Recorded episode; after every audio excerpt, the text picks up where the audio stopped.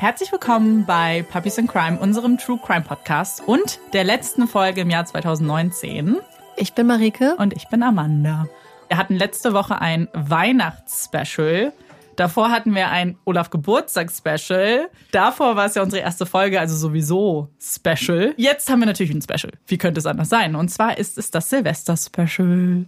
Danach, wir versprechen es euch, wir, lassen, wir halten uns ein bisschen zurück mit Specials. In Zukunft. Und wir haben uns was überlegt. Wir wollten jetzt nämlich nicht einfach irgendeinen Fall nehmen, der an Silvester spielt. Wir haben auch keinen guten gefunden. Und deswegen haben wir uns was anderes überlegt. Und zwar eröffnen wir ja demnächst die neuen 20er Jahre und dachten uns, wir nutzen die Möglichkeit, mal eine Zeitreise zu starten, was so vor ungefähr 100 Jahren denn passiert ist in unserem lieben Land.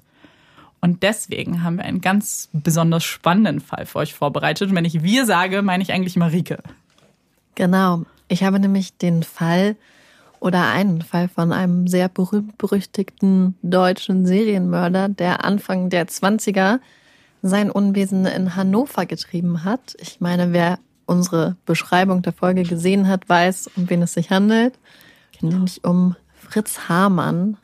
Ich wollte diesen Fall tatsächlich schon sehr lange machen, denn eine meiner ersten Erinnerungen so an True Crime ist eigentlich, dass ich als Kind mit meinem Vater durch die Innenstadt in Hannover spaziert bin und mein Vater mir dann so grob angedeutet hat, dass es da mal jemanden namens Fritz Hamann gab, der ganz viele Leute zerstückelt und gegessen hat.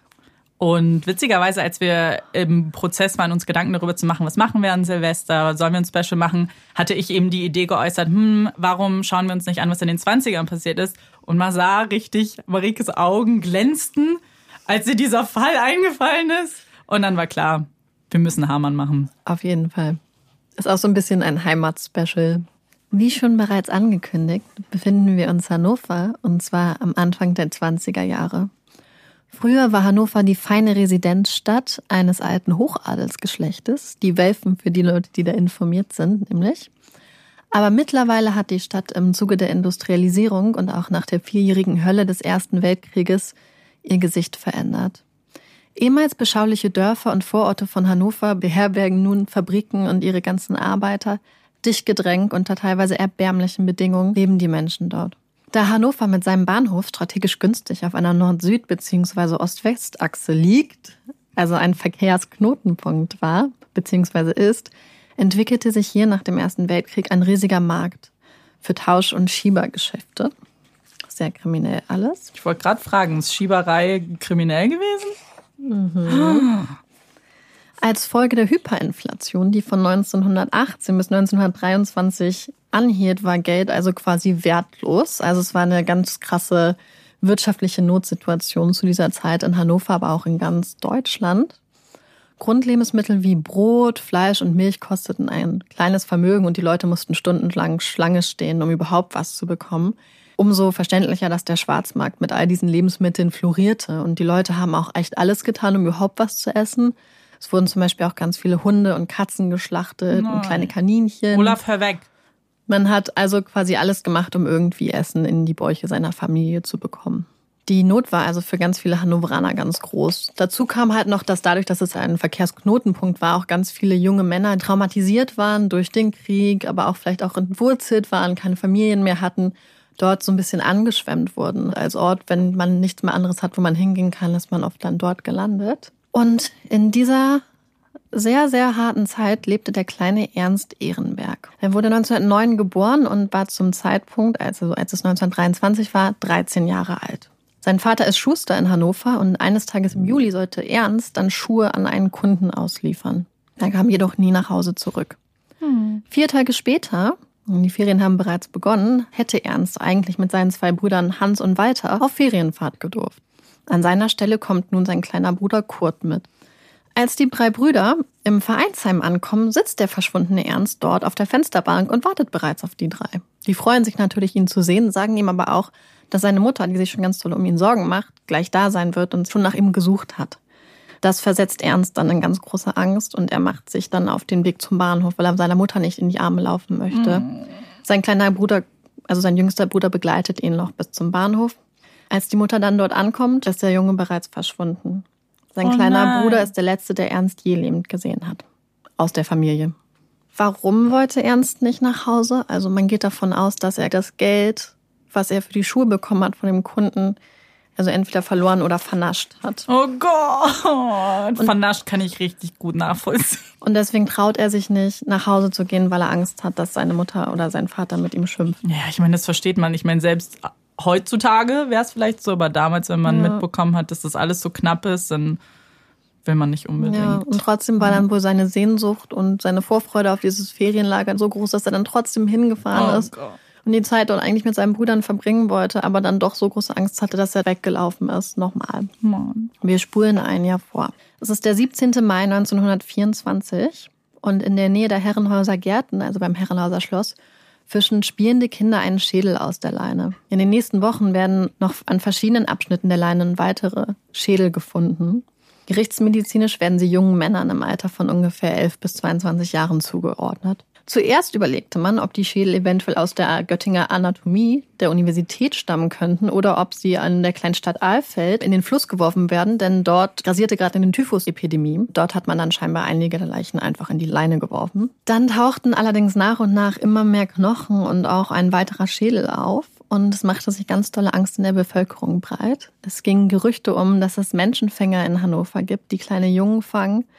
Jungen, die in Kellern verschwinden, dass Geschäfte mit Menschenfleisch gemacht werden, welches dann auf dem Markt verkauft wird. Man sagte, ein Werwolf triebe in Hannover sein Unwesen. Uh, nach meinem Vampirfall haben wir jetzt mhm. also einen Werwolffall. Und die Bevölkerung, die in totaler Alarmbereitschaft ist, macht sich an die Suche und sucht auch auf eigene Faust nach Knochen. Und tatsächlich, dann sucht sowohl die Bevölkerung als auch die Polizei, die dann später auch einen kompletten Abschnitt der Leine trockenlegt. Und es werden über 500 Knochen und Knochenteile gefunden. Also man geht halt davon aus, dass es von ungefähr 22 Personen stammen muss. Das Spannende ist, dass die Person, die die Polizei sowieso schon im Visier hatte und sowieso gern vernehmen wollte, wegen dieser Vorkommnisse der Polizei durch Zufall in die Fänge geht. Denn am 22. Juni kommt ein gewisser Fritz Hamann mit einem jungen Ausreißer im Schlepptau zur Bahnhofswache in Hannover. Er ist dort kein Unbekannter. Die Beamten sollen den Jungen noch bitte festnehmen. Der 15-jährige Kurt Fromm reise nämlich mit falschen Papieren. Das machen die Beamten auch. Und dann nehmen sie ihn mit auf die Wache und dort beschuldigt der 15-jährige Kurt Hamann, ihn zum Sex gezwungen und mit einem Messer bedroht zu haben. Dann denken sich die Polizisten, ja, das hört sich schon nach diesem Herrn an und behalten den auch gleich da. Weil eigentlich wollten sie ihn sowieso schon festnehmen, hatten ja. dafür wohl sogar ähm, Leute aus Berlin kommen lassen. Nur er ist ihnen halt zuvor gekommen, indem er diesen Jungen zu ihnen gebracht hat. Später hat Hamann tatsächlich behauptet, dass das ein Selbstschutz bzw. so ein Schutzreflex von ihm war, weil er sich sicher war, dass er Kurt umbringen würde. Und um dem vorzukommen, wollte er sich dann lieber selber der Polizei hingeben. Ich habe eine Frage. Hm? Warum wollten Sie, warum hatten Sie den jetzt im Visier explizit? Komme ich noch später okay, drauf. Aber er war einer von mehreren, also ungefähr 30 Verdächtigen, die okay. sie sowieso schon verdächtigt hatten. Einfach aufgrund der Historie. Aufgrund von seiner Historie, ja. aufgrund der Tatsache, dass sie von einem homosexuellen Täter ausgingen und er in dieses Raster halt auch okay. fiel. Und am 23. Juni 1924, also kurz später morgens, wird er dann ins Gefängnis eingeliefert. Also, wer ist nun dieser Hamann? Was verbirgt sich hinter dem Täter, der auch als Vampir oder als Werwolf von Hannover bezeichnet wird? Als Schlechter von Hannover wird er bezeichnet und teilweise nach dem gleichnamigen Film mittlerweile auch als der Todmacher. Und inwiefern war Hamann denn der Polizei schon bekannt? Friedrich Heinrich Karl Hamann, genannt Fritz, wurde am 25. Oktober 1879 als jüngstes Kind von sechs Kindern geboren. Seine Mutter Johanne war bei der Geburt bereits 41 Jahre alt, also eine Risikoschwangerschaft. Krass. Kamann wurde von ihr als Kind äh, total verhätschelt und liebte seine Mutter abgöttisch und über alles. Mit dem Rest der Familie hatte er ein extrem schwieriges Verhältnis, insbesondere mit seinem Vater, der einen sehr autoritären Erziehungsstil pflegte und seinen Sohn halt auch manchmal, glaube ich, für seine so weibliche, feminine Art verachtete. Als Schüler war Hamann wohl eher still, verträumt, trotzdem wohl allgemein beliebt. Und obwohl er ein gutes Sozialverhalten und Betragen im Unterricht an den Tag legte, blieben seine Leistungen halt unterdurchschnittlich. Blieb auch mehrmals sitzen und war halt überhaupt nicht erfolgreich. Nach der Schule sollte er eine Ausbildung machen, hat er aber abgebrochen, weil er es einfach nicht hinbekommen hat. Und dann kam er auch nach der Schule mehrmals in die Armee. Dort zeigte er aber Sachen wie Ohnmachtsanfälle, also so geistige Aussetzer, wo er einfach, glaube ich, nicht da war geistig. Angstneurosen, Bewusstseinsstörungen etc. Und daraus wurde er dann entlassen und für ja nicht dienstfähig eingeteilt. Später war er dann nochmal als Ersatzrekrut trotzdem nochmal bei der Armee und bezeichnete das dann als die schönste Zeit seines Lebens. Jetzt haben wir 1896. Hermann ist gerade 17, als ein Verfahren gegen ihn eröffnet wird. Er soll kleine Kinder in Hauseingänge gelockt haben und sie dort sexuell missbraucht haben. Dann wird er zur Begutachtung an mehrere Gutachter übergeben, die dann feststellen, dass der Junge ein gemeingefährlicher Geisteskranker ist, dass er an unheilbarem Schwachsinn leide und wird dann in mehrere Irrenanstalten geschickt. Also ich sage Irrenanstalten offensichtlich mit Anführungsstrichen, das war halt mhm. halt damals der gängige Begriff. Offensichtlich heute absolut politisch unkorrekt und ja. nicht tragbar, aber so wurde es halt damals bezeichnet. Und er wird halt als unzurechnungsfähig erklärt und deswegen wird auch das Verfahren eingestellt. Aber stattdessen landet er dann halt in diesen verschiedenen Heil- und Irrenanstalten, wo er wohl für sein späteres Leben total traumatisiert wird, weil auch später, als er gefasst wird, sagt er, dass er lieber geköpft werden möchte, als noch jemals dahin zurückzukehren. Und er schafft es auch, mehrmals auszubrechen. Unter anderem flieht er irgendwann in die Schweiz, weil er es einfach nicht mehr aushalten kann in dieser Irrenanstalt.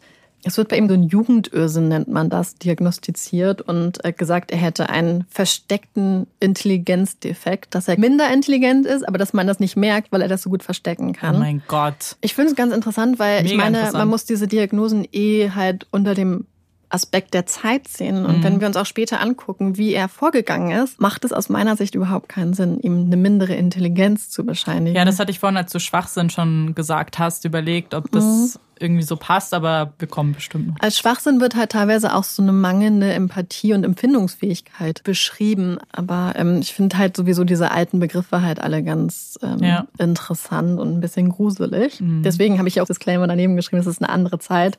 Und diese ganzen Diagnosen sind offensichtlich mit Vorsicht und nur so einem historischen Blick zu genießen. Das sind ja 100 Jahre. Also Fritz wird dann als Dienst unbrauchbar und erwerbsunfähig festgestellt. Da ist er gerade Anfang 20. Und dann nimmt eine andere Karriere für ihn seinen Lauf. Also er kriegt dann so eine Invalidenrente. Und dann fängt er an. Diebstahl, Einbrüche, Betrug und auch immer wieder Sexualdelikte führen auch dazu, dass er sich dann wieder regelmäßig im Gefängnis und im Zuchthaus aufhalten muss. Und das Krasse ist, seine kriminellen Energien werden dadurch überhaupt nicht gemindert, niedriger, gemindert überhaupt nicht, sondern im Gegenteil, er wird quasi jedes Mal, wenn er im Gefängnis oder im Zuchthaus war, noch krimineller. Also Krass. es ist halt, ja, also es wird halt auch gesagt, dass das ein bisschen symptomatisch ist für damals, für die Zeit im Zuchthaus.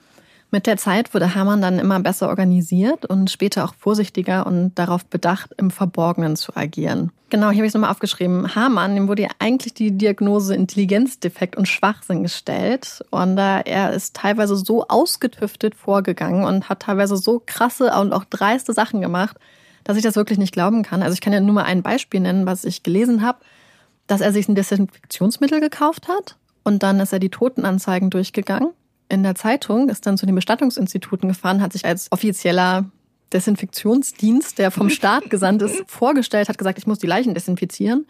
Und während er das gemacht hat, hat er die Leichen dann quasi geplündert. Und auch wenn man ihm dann zum Beispiel ein Getränk angeboten hat, hat er gesagt, ach, ich darf im Dienst leider nichts trinken. Also ich finde, das ist so eine, auf so eine Idee musst du erstmal kommen. Ja. Und es ist so dreist in your face durchgesetzt, ja. Dass ich nicht glaube, dass nee. der stark Intelligenz gemindert war. Na, weil du musst ja auch irgendwie einen Berufszweig auswählen, der jetzt auch nicht hinterfragt wird, weißt du, kannst ja, ja nicht als Polizist hingehen. Ich meine, da würde man vielleicht eher mm, Oh, Abwarten. sagte sie und spur und hat ihre Aussage widerrufen. Ja. Ach, an dieser Stelle, kurze Frage. Weißt du, was der Unterschied zwischen Zuchthaus und Gefängnis ist? Nein. Wollte also, ich fragen, aber ich wollte nicht dumm aus. dumm ich habe mich das gleiche bei der Recherche gefragt, dann dachte ich, dann recherchiere ich es nochmal, weil ich äh, später auch nochmal, also es ist eigentlich die ganze Zeit entweder Zuchthaus oder Gefängnis und dann habe ich mich gefragt, was ist denn der Unterschied? Erleuchte uns, Ums, Marike. Ich mache es ganz, ganz kurz. Ein Zuchthaus ist quasi so eine ganz scharfe Arrestform, also die schärfste Arrestform. Und ein Gefängnis ist noch so okay, so ein Freiheitsentzug, aber ein Zuchthaus geht auch einher mit körperlicher Arbeit, zum Beispiel Steinbruch oder in Niedersachsen wahrscheinlich Torfstechen. Mm. Kann auch gut sein. Good old Torf. Und das Zuchthaus galt auch im Unterschied zum Gefängnis als entehrend. Und diese Festungshaft ist richtig geil, weil die Festungshaft war quasi die Arrestform für beispielsweise Adelige, Leute, die einen höheren Stand haben oder zum Beispiel Leute, die sich duelliert haben. Oh mein Gott, wenn ich eine Prinzessin bin, dann komme ich dahin. Genau, und cool. das wurde tatsächlich ursprünglich auf Festung und Burgen dann auch durchgeführt. Oh und Gott, später sind sie aber mit dem normalen Gefängnis dann zusammengefügt worden. Ab 1918, also nachdem Hamann dann wieder frisch aus dem Zuchthaus raus ist, beginnt für ihn eine ganz neue, ja, ein neuer Lebensabschnitt. Er bleibt seiner kriminellen Ader treu und versucht trotzdem was Gutes zu tun. Also in Anführungsstrichen. Er kehrt halt nach Hause zurück und merkt, dass seine Familie Hunger leidet und denkt sich, dagegen mache ich was und betätigt sich fortan im Handel mit Fleisch und gebrauchter Kleidung. Fleisch war ja damals Mangelware. Hamann tummelte sich fortan ganz viel in der Bahnhofsvorhalle in Hannover, wo man eigentlich nur mit einem gültigen Reiseausweis oder Ticket Zugang hatte. Und trotzdem schaffte er es irgendwie nachts, sich da immer reinzusneaken. Und zwar, indem er einen Ausweis dabei hatte. Und hier gehen die Geschichten ein bisschen auseinander. Manche Leute reden davon, dass er einen gefälschten Polizeiausweis hatte. Einige Zeugen sagen, dass er einen echten Polizeiausweis hatte. Was sicher ist, ist, dass er auf jeden Fall einen Detektivausweis hatte, nämlich von seinem amerikanischen Detektivbüro Lasso. Oh mein Gott, ein Privatdetektiv, Hamann. Genau, und da stand dann auch drauf, dass der Halter dieses Ausweises im für das Polizeipräsidium tätig ist und man ihn bitte bei allen seinen Tätigkeiten unterstützen sollte. Hamann hat es halt irgendwie geschafft, dass er unter diesem Schein agiert hat, dass er tatsächlich irgendwie ein Beamter ist. Also seine Nachbarn haben ihn auch als Kriminal Hamann bezeichnet, als wäre er also als Kriminalbeamter unterwegs. Und diesen Detektivausweis benutzt er, um an seine Opfer ranzukommen. Also zum einen mal, indem er sich überhaupt Zugang zu dieser Bahnhofsvorhalle schafft und irgendwie schafft er das auch unter den Blicken der Polizei, die natürlich immer anwesend ist, die aber auch ganz toll mit ihm klarkommt. Die Bahnhofswachen kennen ihn auch irgendwie. Und dann tummelt er sich halt auf dem Bahnhof und hält die Augen auf und sucht nach jungen, alleinreisenden Männern, da gibt es eine ganze Menge von, die da einfach zum Beispiel die Nacht warten auf ihren Anschlusszug oder die sich da so rumtreiben. Auch das Café Kröpke, das ist auch in der Nähe. Das ist halt auch so ein ganz berüchtigter Ort gewesen damals. Da, ähm, da treibt er sich halt rum und sucht Leute. Was er dann macht, ist, wenn er einen hübschen jungen Mann findet, dann lädt er den ganz gerne nach Hause ein und sagt, hey du, oder wir gehen mal was trinken oder komm doch mit zu mir nach Hause. Ich habe ein Bett für dich, ich habe was Warmes zum Anziehen für dich, ich habe was zu essen für dich, möchtest du nicht mitkommen? Und dann kommen die Jungen mit nach Hause und lassen sich bewirten. Und ja, man weiß nicht genau, was dann immer passiert, ob sich manche ihm freiwillig hingeben, ob andere werden von ihm sexuell missbraucht. Viel treibt er sich halt, wie gesagt, auch am Kröpke rum, im Café Kröpke. Das war damals die florierende Stricherszene der Stadt. Das heißt, da gab es auch ganz viele junge Männer, die dort ihre Dienste angeboten haben, um sich irgendwie über die Runden zu kommen. Und auch da holte sich Hamann teilweise seine Jungs ab. Seine Wohnung, die er dann ganz oft gewechselt hat, und wechseln musste, waren dann ein ganz beliebter Treffpunkt in der Nachbarschaft für allerlei Gestalten. Also es gingen ganz viele junge Männer bei ihm ein und aus. Es gab männliche und weibliche Prostituierte, ganz viele Abgehängte, ganz viele Leute der Hannoveraner Unterschicht, die sich einfach gefreut haben, dass sie ein Dach über dem Kopf haben, denen was zu essen angeboten wird, was zu trinken. Man konnte Karten spielen. Und für viele Leute war ja Kriminal Hamann dann war sowas wie ein Wohltäter für die Ärmsten der Armen und ja, wie so ein Herbergsvater, der sich ganz toll um die jungen Leute kümmert und wurde deswegen halt auch eigentlich so als ein bisschen autoritäre Vertrauensperson in der Hannoveraner Szene angesehen. Deswegen sollte es ja vielleicht kein Wunder sein, dass niemand so richtig mitbekommen hat, was Kriminal Hamann, der Wohltäter, der auch weite Teile der Nachbarschaft mit günstigen Kleidung und billigem Fleisch versorgte und die Polizei mit sachdienlichen Hinweisen auch ähm, versorgte. Ja, niemand hat so richtig mitbekommen, was der so privat gemacht hat. Oder hatte oh. wirklich niemand eine Ahnung, was bei Hamann so abging. Tatsächlich gab es Nachbarn und sogar Freunde von Hamann, die in den Jahren vor seiner Verhaftung schon bestimmte Vermutungen über sein Treiben anstellten.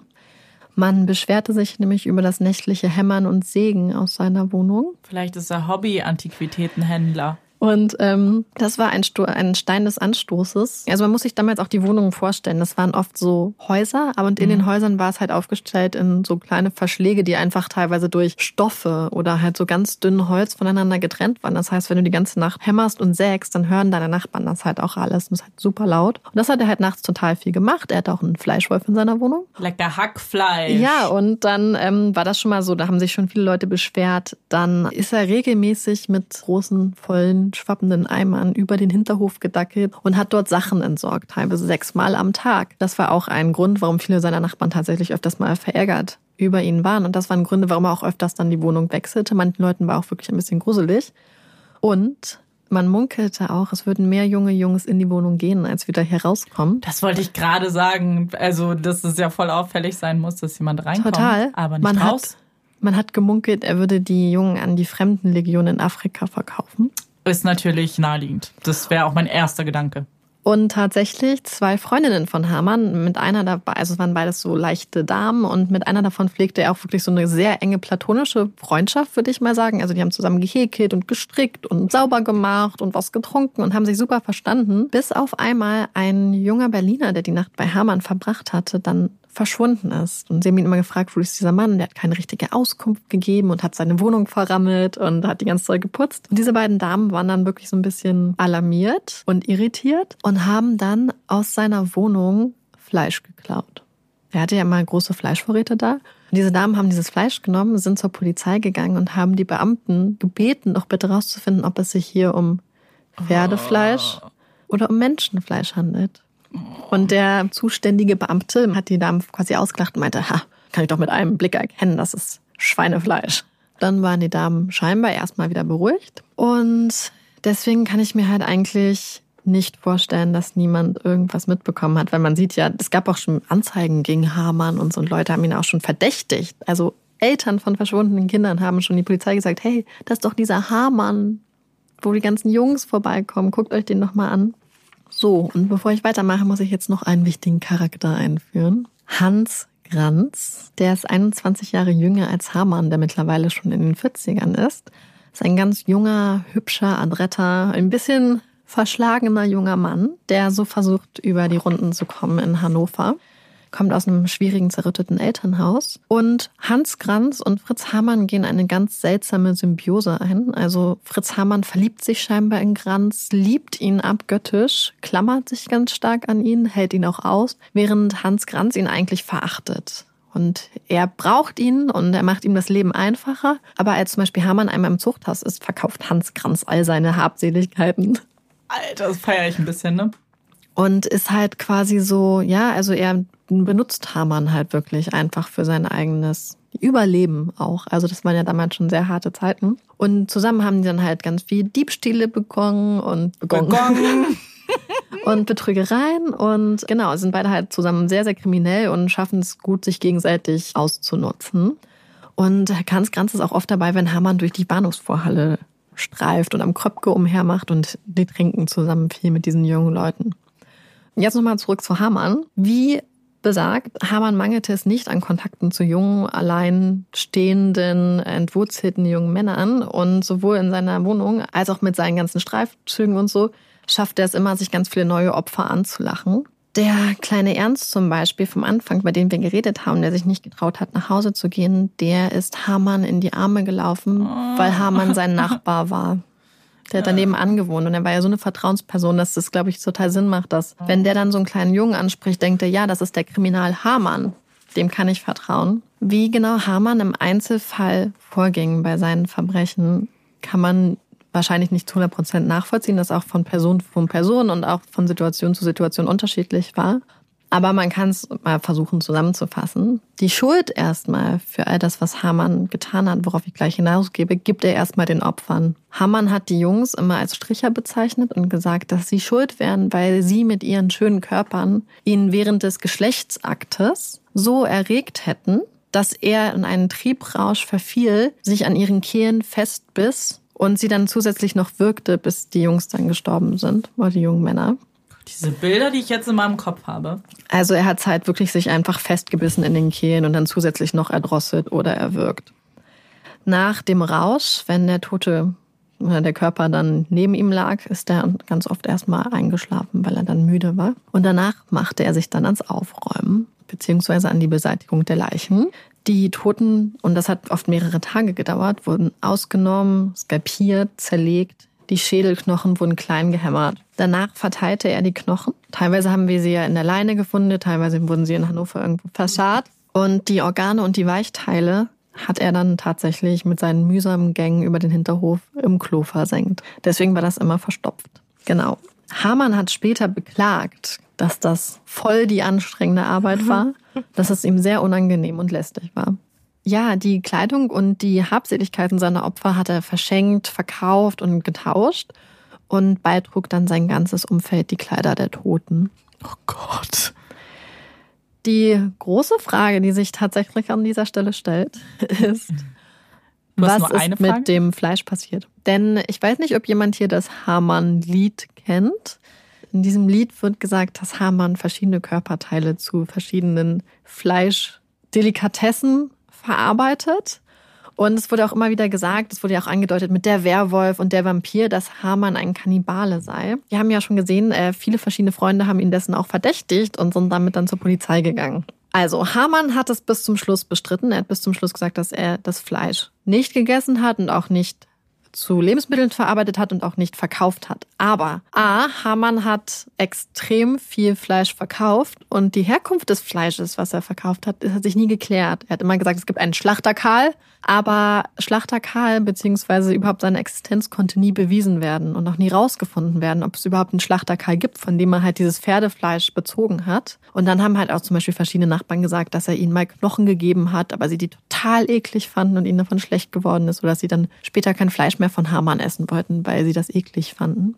Und ja, er hatte halt auch, wie gesagt, einen Fleischwolf in der Wohnung. Wobei man muss dazu sagen, dass halt viele von den Jungs, die in seine Wohnung gekommen sind, oft halt zum Beispiel Hunde mitgebracht haben, Katzen mitgebracht haben, Kaninchen mitgebracht haben, die dann in der Wohnung geschlachtet wurden. Also das wäre halt eine Erklärung. Aber ich denke mal, dass wenn du wirklich so viele Leute umbringst in so einer ja. Notzeit, die Schwelle, dann vielleicht sowas zu tun, vielleicht auch gar nicht mehr so groß ist. Insbesondere, wenn du nicht belegen kannst, woher das ganze Fleisch, was genau. aus deiner Wohnung rauskommt, was aber nie, die Leute haben ihn nie mit Paketen in die Wohnung reingehen ja. sehen, sondern naja. immer nur mit Paketen rausgehen. Und warum hat er, hätte er so normales Fleisch auch zu solchen Dumpingpreisen irgendwie? Ja, teilweise halt für die Hälfte des Preises. Er ja. hat quasi sein ganzes Umfeld mit Fleisch und Kleidung versorgt.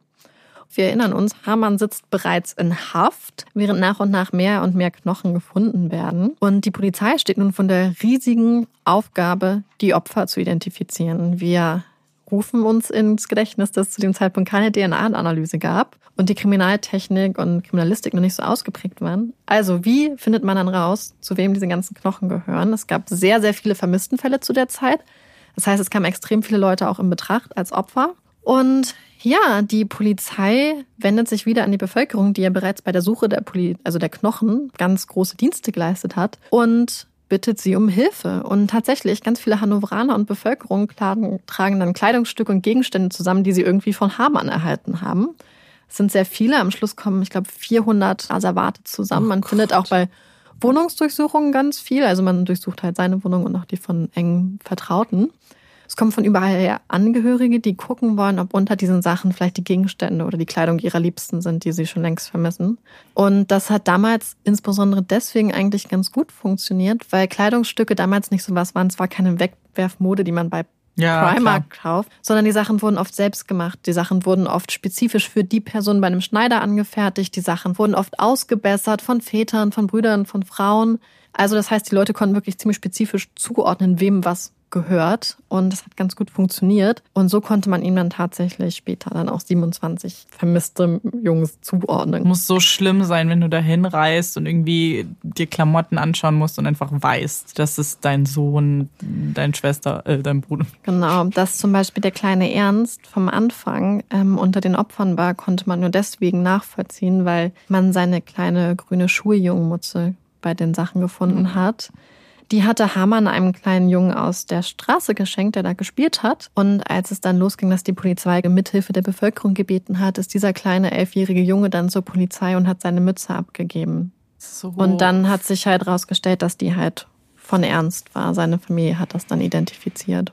Ich meine, ganz ehrlich, ist es auch irgendwie total abstrus, dass am Ende, ich meine, hätte er die Sachen verbrannt oder irgendwas, mhm. wäre es ja deutlich schwerer gewesen, aber ich glaube, dass die Kleidung und auch das Fleisch auch elementar wichtig waren, ja. um sein Treiben zu verstecken. Denn ganz viele Leute in seinem Umfeld haben ganz stark profitiert wirtschaftlich, weil es ja mhm. wirklich eine Leidenssituation und wenn du dann jemanden hast, der dir günstig Fleisch gibt oder der dir überhaupt was ja. zu essen gibt, der dir Kleidung gibt und die Leute haben ja teilweise die Kleidung geschenkt bekommen, konnten die dann zum Beispiel weitertauschen, weiterverkaufen. Das heißt, ich glaube, dieser Überlebenswille sorgt dann auch dafür, dass du dann sagst, ich gucke lieber nicht genau hin. Ja, Wenn ich selber davon profitiere, machst du dich so quasi so durch vielleicht bewusstes Nicht-Hinsehen so. Ja.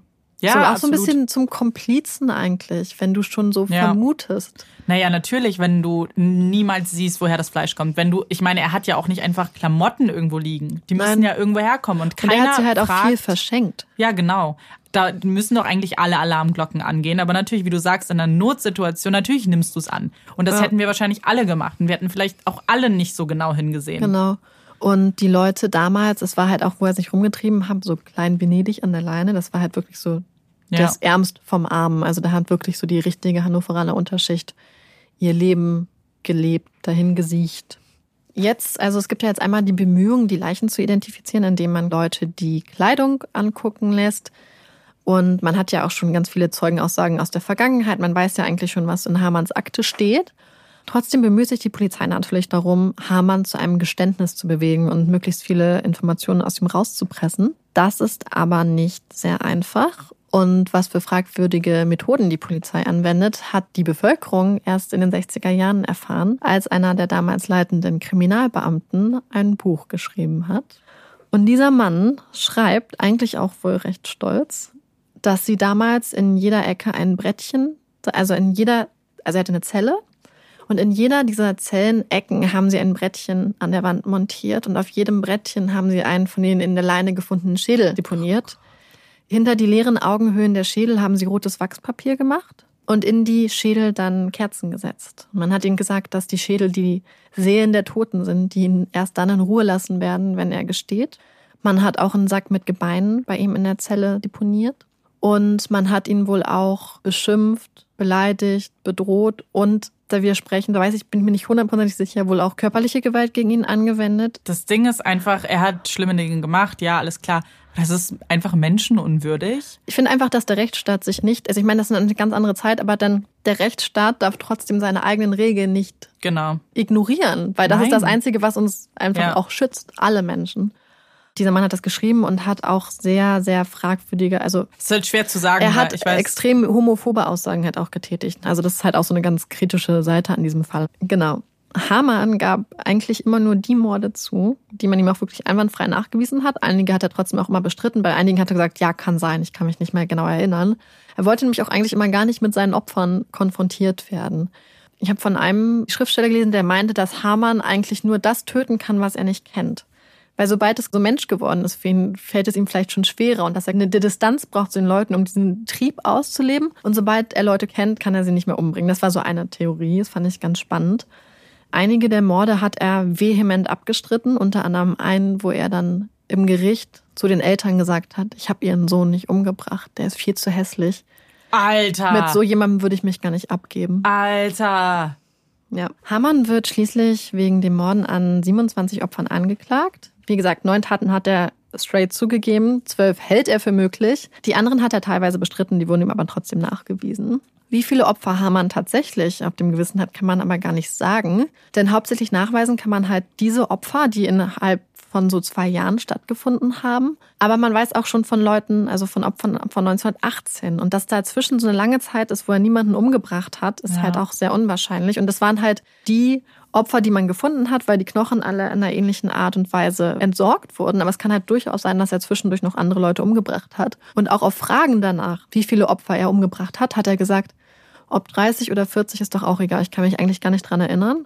Und er hat halt auch oft zu den Beamten gesagt, so, es gibt schon viele Opfer, die ich umgebracht habe, aber die, von denen ihr denkt, dass ich sie umgebracht habe, die habe ich nicht umgebracht. Also jetzt vielleicht auch so ein bisschen damit gespielt. Und Ja. das, das macht, glaube ich, einen auch so ein bisschen fuchsig dann. Total. Es gibt noch eine andere spannende Frage in diesem Prozess, nämlich inwiefern die Polizei, die Hannoveraner Polizei, eine Mitverantwortung für die Geschehnisse Mhm. trägt. Weil sie A wussten, dass Hamann ein recht gefährlicher Ja. Mensch war, weil er auch immer wieder, immer wieder Sexualverbrechen begangen hat an Kindern. Er war halt auch in so einer Kartei drinne. Und trotzdem haben sie ihn irgendwie walten lassen. Und er hat immer mit diesem Wohlwollen der Polizei agiert, indem er diese jungen Leute ansprechen konnte vor den Augen der Ja. Polizisten. Und er hat denen zum Beispiel oft Ausreißer hingebracht. Also er hat oft Ausreißer, wenn die ihm zum Beispiel dumm kamen, hat er gesagt, dann bring ich dich zur Wache und hat die dann zur Polizei gegeben. Er hat viel mit der Polizei kooperiert. Also jetzt wurde teilweise so gemacht, dass er als Agent Provocateur aufgetreten ist, indem er anderen Leuten gesagt hat, hey, ihr habt ein großes Ding gedreht, kommt zu mir, wir verdienen die Ware dann. Und dann hat er aber gleichzeitig der Polizei Bescheid gesagt, die dann die Leute, also die Hehler haben hochgehen lassen, aber er hat sich wohl immer mit verhaften lassen, sodass niemand mitbekommen hat, dass er eigentlich für die Polizei wohl tätig war. Bleibt ein großes Mysterium. Die Polizei hatte nämlich ein ganz großes Interesse daran, dass das nicht im Prozess rauskommt. Deswegen ist das alles ein bisschen Naja, nicht so spätestens, klar. als die Frauen mit dem Stück Fleisch kamen, spätestens da hätte man noch mal wenigstens drüber schauen können. Ja. Und es gibt noch eine andere Frage. Oh Gott. Die hat sich ja bei meinem letzten Täter auch schon gestellt. Kannst du sie dir, Bei deinem, Ivan, bei meinem Ja. Backpacker-Mörder? oh Gott, mein Kopf ist so matschig. Handelte Hamann eigentlich alleine? Stimmt, Ich habe ja schon von Hans Kranz erzählt, sagen. seiner großen Liebe. die ihn nicht wirklich geliebt hat oder die Gefühle erwidert Genau. hat. Und tatsächlich, Hamann und so auch die Anklage werfen Hans Kranz vor, dass er Hamann in mehreren Fällen zur Tötung angestiftet hat. Und zwar Aha. immer dann, wenn er einen jungen Mann gesehen hat, der besonders schöne Kleider trug, hat der Hamann gesagt, mach den mal weg. Ich möchte seine Kleider haben. Finde ich ja interessant, dass Sie sagen, dass er ihn anstiftet. Ich hätte jetzt eher in die Richtung tendiert zu sagen, unterstützt oder Anstifter Geholfen. werden ja genauso bestraft genau. wie Täter. Deswegen Also, ist das eigentlich ganz interessant. Und in einem, mindestens einem Fall hätten er und ein Bekannter auch einen jungen Mann tatsächlich umgebracht und Hamann dann einfach die Leiche zur Beseitigung überlassen. Was Hamann, der das ja nicht gerne gemacht hat, Das war ja anstrengend. äh, nicht gern gesehen hat. So. Wir sind ja während des Prozesses. Am Ende dieses Prozesses, der eigentlich auch ein recht krasses Spektakel war, weil natürlich die ganze Gesellschaft dabei sein wollte, wissen wollte, was geht, während die Polizei natürlich immer darauf erpicht war, dass nicht zu viele Informationen über ihr eigenes dubioses Treiben an die Öffentlichkeit gerät, wird Hamann oder beziehungsweise werden Hamann und Granz am 19. Dezember 1924 zum Tode verurteilt. Hamann wurde dann im April 1925 mit dem Fallbeil enthauptet. Seinen eigenen Tod scheint er allerdings erstaunlich entspannt gesehen zu haben. Er hatte auch gesagt, dass er dann ja mit seiner Mutter wieder vereint wird, mit seiner Mutter Johanne, Ach, die er immer so vermisst hat. gehabt. Hm. Und was ist mit seiner anderen großen Liebe neben der Mutter, Mhm. dem Hans Kranz? Wie hat der dem Tod entgegengeblickt? Tatsächlich wäre Hans Kranz fast das letzte Opfer von Hamann geworden. Ach, Denn kurz bevor Hamann hingerichtet wird, taucht ein Brief auf. Ein Brief von Hamann, den er auf dem Weg ins Polizeipräsidium aus, ich weiß nicht, ob es damals eine Kutsche oder im Auto war, auf jeden Fall hat er den auf seinem Transportmittel fallen lassen, in der Bitte, mit der Bitte, das öffentlich zu machen. Und in diesem Brief nimmt er alle Schuld auf sich und entlastet Hans Kranz komplett. Man geht halt davon aus, dass er entweder so ein bisschen unter dem Druck der Polizei agiert hat, um Ja. ihm noch einen Verdächtigen zu liefern und auch aus dem Gedanken, hey, du lässt mich jetzt fallen, dann reiße ich dich mit in den Tod. ja. Und dann hat er scheinbar Gewissensbisse bekommen und hat Hans Granz komplett entlastet. Dessen Prozess wird dann komplett neu aufgerollt und die Todesstrafe wird in zwölf Jahre Zuchthaus umgewandelt. Nach zwölf Jahren, also 1936, hat er die Strafe dann auch eigentlich abgesessen. Doch mittlerweile sind die Nationalsozialisten an der Oh Macht. Gott. Und Hans Granz, den sie als sogenannten Berufsverbrecher Verbrecher klassifizieren, wird in sogenannte Vorbeugehaft genommen. Das heißt, er verbringt die nächsten zehn Jahre seines Lebens im KZ. Scheiße. Genau, das hat man damals halt mit Leuten gemacht, die so minderwertig und als Verbrecher klassifiziert waren. Die hat man dann halt einfach zur Vorbeugung der Tat ins KZ gesteckt auch. 1945 wird das KZ Bergen-Belsen, wo er sich zu dem Zeitpunkt aufhält, von den Briten befreit. Und Hans Granz wird tatsächlich weiter in Haft gehalten Alter, und sitzt dann bis 1946 in Celle im Zuchthaus. ihr seht das ja alle nicht, aber erstmal kriege ich eine richtig dicke Pulsader gerade am Hals und schüttel nur mit dem Kopf, weil mich das alles so wütend macht. Aber ist okay. Ja. Atmen. Also, wie gesagt, Hans Granz saß dann insgesamt 22 Jahre im Gefängnis. Er hätte ja eigentlich schon viel früher rausgekonnt. Und Hans Granz hat, obwohl er sich wirklich darum bemüht hat, nie eine Entschädigung dafür behalten, was ihm als Unrecht unter den Nationalsozialisten widerfahren ist, weil auch die Definition, was als Opfer gilt, halt sehr eng war. Und noch ein letztes Wort zu Fritz Hamann. 2014 nach fast 90 Jahren wird sein präparierter Schädel bzw. sein in Formalin eingelegter Kopf in der Göttinger Rechtsmedizin gefunden und er wird schließlich eingeäschert und anonym bestattet. Man wollte nämlich damals rausfinden, was mit ihm so nicht stimmt und hat tatsächlich rausgefunden, dass er als Kind oder als Jugendlicher eine Hirnhautentzündung hatte, die wohl zumindest nach damaligem Stand der Rechtsmedizin zu einer Wesensveränderung geführt hatte. Liebe ich auch, dass da einfach ein Kopf rumlag. Wahrscheinlich Leute längst vergessen haben, dass der da Ja. ist und dann irgendwann, oh, lass mal ein bisschen aufräumen, Frühjahrsputz. Ein Kopf. Finde ich so verrückt. Aber immer, was ich noch mal sagen muss, also dieser Fall Hamann wird halt immer sehr sens sensationalisiert. Mhm. Es ist halt eine ganz starke Fokussierung auf den Täter, was ja auch oft ist. Und ich finde halt ganz wichtig, dass man sich auch die Opfer anguckt, weil Hamann hat sie ja selbst oft als Puppenjungs bezeichnet. Und ja. es gab ja immer diesen, nicht Mythos, aber es wurde immer gesagt, ja, Hamann hat damals die ganzen Stricher umgebracht. Und abgesehen davon, dass jeder Stricher und jeder junge Mann, der sich in so einer schweren Zeit oder auch einer nicht schweren Zeit prostituiert, genauso Mitgefühl ja. verdient wie jeder andere Schuljunge. Ja. Finde ich das so krass, weil das, finde ich, immer so ein bisschen benutzt wurde, um die Opfer so ein bisschen weniger mit, also dass man weniger Mitgefühl ja. mit denen ja, empfindet. Total. Sind ein bisschen abgewertet und das finde ich ganz schade. Also es sind wirklich das heißt so. Schade, das ist schlimm. Das, das ist, ist, richtig schlimm. schlimm. Man muss ja eher so zum Beispiel nur mal eine Sache, die mich auch ganz doll ähm, berührt hat, war ein junger Mann oder ein Junge, den Hamann der Hamann in die Fänge gelaufen hat, der hatte immer diesen großen Traum, nach Amerika zu gehen. Mhm. Und das war sein großer Traum. Und als er dann verschwunden ist, hat die Familie gedacht, oh, vielleicht hat er es ja nach Amerika geschafft. Mhm. Deswegen haben sie erst gar nicht gesucht. Ja. Und erst als das dann ein, zwei Jahre später ähm, ans Licht kam, was in Hannover abging, dann haben sie gesagt, oh, und dann haben sie seine Sachen unter den Sachen gefunden. Ja, aber das ist es halt, das ist jetzt ein Einzelschicksal. Wer weiß, ob wie viele das noch hatten oder irgendwie. Das sind, also es gibt ein Buch, ähm, da wären tatsächlich alle Einzelschicksale ja. auch drin. Was ja auch ähm, super wichtig ist, wie du ja sagst, damit es keine anonyme Masse ist. Mhm. Weil das ist das Schlimmste. Gerade solche Täter, die halt besonders blutrünstig sind oder eben wirklich in die Geschichte ja irgendwo eingehen, mhm. verdienen ja dieses Spotlight nicht eigentlich. Ja, und Hamann wollte ja auch berühmt werden. Er hatte sich eigentlich genau. gewünscht, dass seine Hinrichtung gefilmt wird und international ausgestrahlt wird und in Kinos kommt und dass er dann berühmt wird. Das hat er sich gewünscht. Okay, ich glaube, wir haben die Puppy Break noch nie so sehr gebraucht wie dieses Mal. Ja. Und deswegen habe ich uns was vorbereitet und habe eine Google-Hausaufgabe für euch. Und zwar googelt mal bitte eine bestimmte Hunderasse, die heißt norwegischer Lundehund oder Norwegian Lundehund, wie auch immer man das ausspricht. Und zwar ist das die einzige Rasse auf der Welt, die sechs Zehen hat.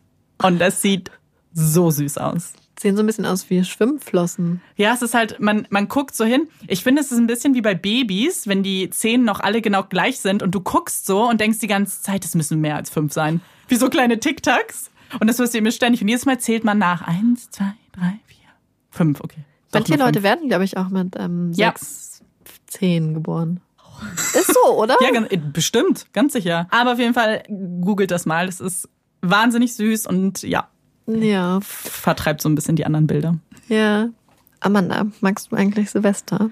Ich finde Silvester richtig überbewertet und ich glaube auch ehrlich gesagt, dass das so die Mehrheit der Menschen eigentlich denkt da draußen, weil mit vielen, mit denen ich mich austausche, bekomme ich genau die gleiche Reaktion. Deswegen, ich feiere es irgendwie, weil ich aber auch diesem Gruppenzwang so nachgebe, damit ich nicht sagen muss, nee, ich mache gar nichts, weil ich denke dann immer, dass mich Leute richtig schief angucken, wie gar nichts. Ja. Letztes Jahr hast du gearbeitet. Genau, ich habe gearbeitet und damit waren alle Fragen geklärt. Ich konnte einfach sagen, nee, ich muss arbeiten und es war eigentlich richtig super.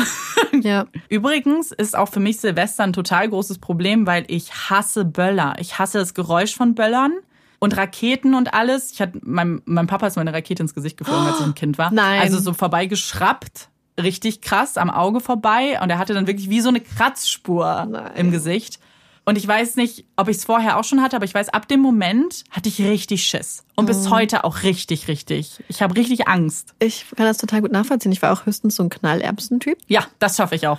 Und ich habe immer ganz toll, also mein kleiner Bruder war ein leidenschaftlicher Böllerer mhm. und heißt es Pyromane? Ich weiß es nicht. Pyromane ist, glaube ich, krankhaft, wenn du Feuer legst und so. Ich hoffe nicht, dass er ein Pyromane war. nee, also er leidenschaftlich ähm, Böllerer finde ich ganz Feuerwerksfanatiker. Und ich hatte früher immer solche Angst vor Silvester. Und ich war so mhm. froh, wenn Silvester irgendwann vorbei war und mein Bruder noch heile war.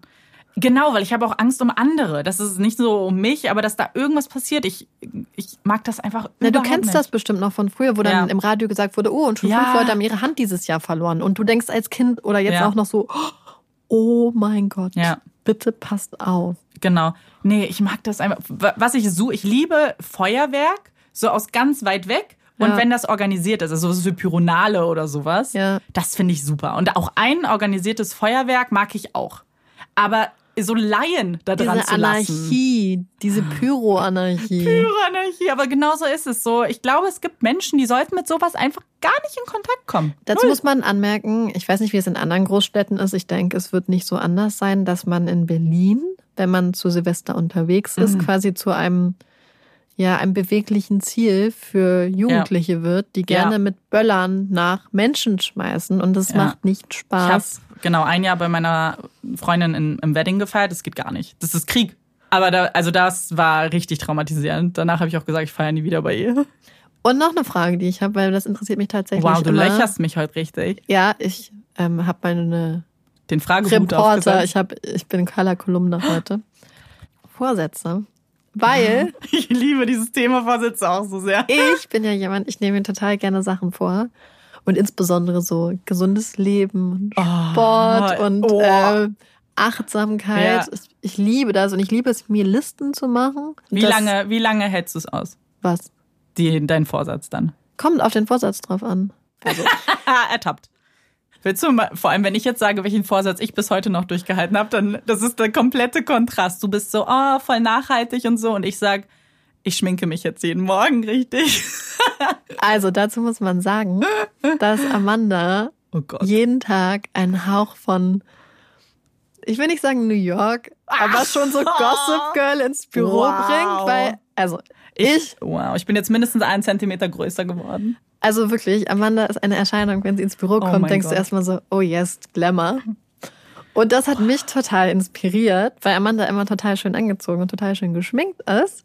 Und dann habe ich auch so gedacht, so komm, hier, kauf dir mal ein paar Kleider, Secondhand. Und deswegen, und dann habe ich sie mal drauf angesprochen, Ja. dann hat sie mir das nämlich Ja, erzählt. genau. Es war irgendwie so richtig komisch, aber ich war wirklich, das war ein Neujahrsvorsatz, wo ich gesagt habe, ich will mich jetzt jeden Tag schminken, weil ich, ich liebe es, mich auch zu schminken. Mir macht es total viel Spaß, schon immer. Und mich mal richtig ordentlich anziehen immer. Und das klingt jetzt so, als ob ich sonst im Jogginganzug zur Arbeit gegangen bin, was nicht stimmt. Aber und seitdem ist, also man hat ja auch eine andere Haltung. Das musst du bestimmt auch bestätigen können. Wiefern? Na, wenn du dich fertig gemacht hast und geschminkt hast, Ja. man geht anders, man spricht anders. Ja. Man hat eine ganz andere Lebenseinstellung. Und das klingt jetzt voll oberflächlich. Aber ich Nee. finde, sowas macht richtig viel mit dem Selbstbewusstsein. Und dann ist es automatisch, überträgst du es auf ganz andere Total. Aspekte. Die Sache ist, dieser Podcast ist auch so ein bisschen, nicht kein Vorsatz, aber irgendwas, wenn man jetzt so eine Bucketlist hätte zum Beispiel. Yay. Ich finde, und der wird sich hoffentlich jetzt auch durchziehen über das ganze nächste Jahr, 2020. Wir haben auf jeden Fall schon ähm, unseren Podcast-Host, nennt man das, für ein Jahr bezahlt. Genau, das heißt, wir jetzt gibt's kein Zurück mehr. Und das ist, finde ich, für mich auch voll das Baby irgendwie, wo ich voll stolz drauf bin. Also es ist kein richtiger Vorsatz, aber der Vorsatz ist, das auf jeden Fall weiter zu pflegen und mit Liebe zu behandeln. Ja, total. Noch ganz viele spannende Fälle auszubuddeln Ja. und zu recherchieren und aufzubearbeiten. Ja, ich freue mich voll drauf irgendwie. Wenn man, ich glaube, das wird cool. Das macht schon. Spaß. Ich Total. habe neulich einen Post gesehen von Verbrechen von nebenan, Ja. Wo er irgendwie abends gepostet hat, wie man dann mit Zeitverbrechen und Ja. statt einer Tasse Tee da sitzt und das Podcaster-Leben abends ist, Ja. noch da zu sitzen und zu schreiben. Und das kann man eigentlich nicht besser zusammenfassen. Nein. Weil wenn man arbeitet, dann macht man es halt nachts und abends. Ja, bei uns ist es genau. Wir haben und ja noch hat dann irgendwann Angst, weil es dunkel wird und der Fall zu gruselig ist. Einer unserer Vorsätze fürs nächste Jahr auch in Bezug auf diesen Podcast ist, noch mehr mit euch zusammen zu arbeiten und eure Ideen einzubauen. Das heißt, wenn ihr einfach was habt, was interessant sein kann, zum Beispiel Fälle, Infos, auch für die Puppy Break vielleicht was Wissenswertes, dann schreibt uns einfach gerne, weil das ist für uns super wichtig und wir machen das natürlich für uns, weil es Spaß macht, aber wir wollen es auch für euch machen und ein Format kreieren, an dem ihr natürlich auch eure Freude habt. Das schreibt uns, ihr findet uns bei Instagram und Facebook. Einfach nach Puppies and Crime suchen, wenn ihr das noch nicht gemacht habt. Da haben wir auch ein paar Bilder schon online von Olaf, was der so macht. Der ist heute übrigens ganz ruhig, von dem haben wir keinen Mucks gehört. Das heißt, wir freuen uns total und schickt uns gerne Nachrichten und dann könntet ihr vielleicht auch Teil dieses Podcasts sein. Marike findet das richtig langweilig, was ich gesagt habe und gehend. Marike ist auch an diesem Punkt krank. Oh, das ist ihre Ausrede heute schon die ganze Zeit. Nein, Marike ist wirklich krank. Marike ist krank und hat Halsschmerzen und Deswegen, ein nicht komplett funktionsfähiges Gehirn. deswegen sind wir noch dankbarer, dass du heute den Fall vorbereitet hast. Nein, ähm, ja, wir freuen uns total, wenn ihr irgendwie Input für uns habt und wenn ihr uns weiter zuhört. Und wir hoffen ganz dolle, dass ihr Silvester gut übersteht, gesundheitlich und mental. Passt auf euch auf. Wir wünschen euch ganz, ganz viel Glück mit euren Neujahrsvorsätzen, wenn ihr sie denn fasst, dass ihr die gut mit durchs Jahr nimmt. Wir beenden jetzt auch diese Folge, die letzte Folge im Jahr 2019 und wünschen euch ein ganz frohes 2020. Es wird ein super Jahr. Ich bin Marike. Ich bin Amanda und das ist Puppies and Crime. Tschüss.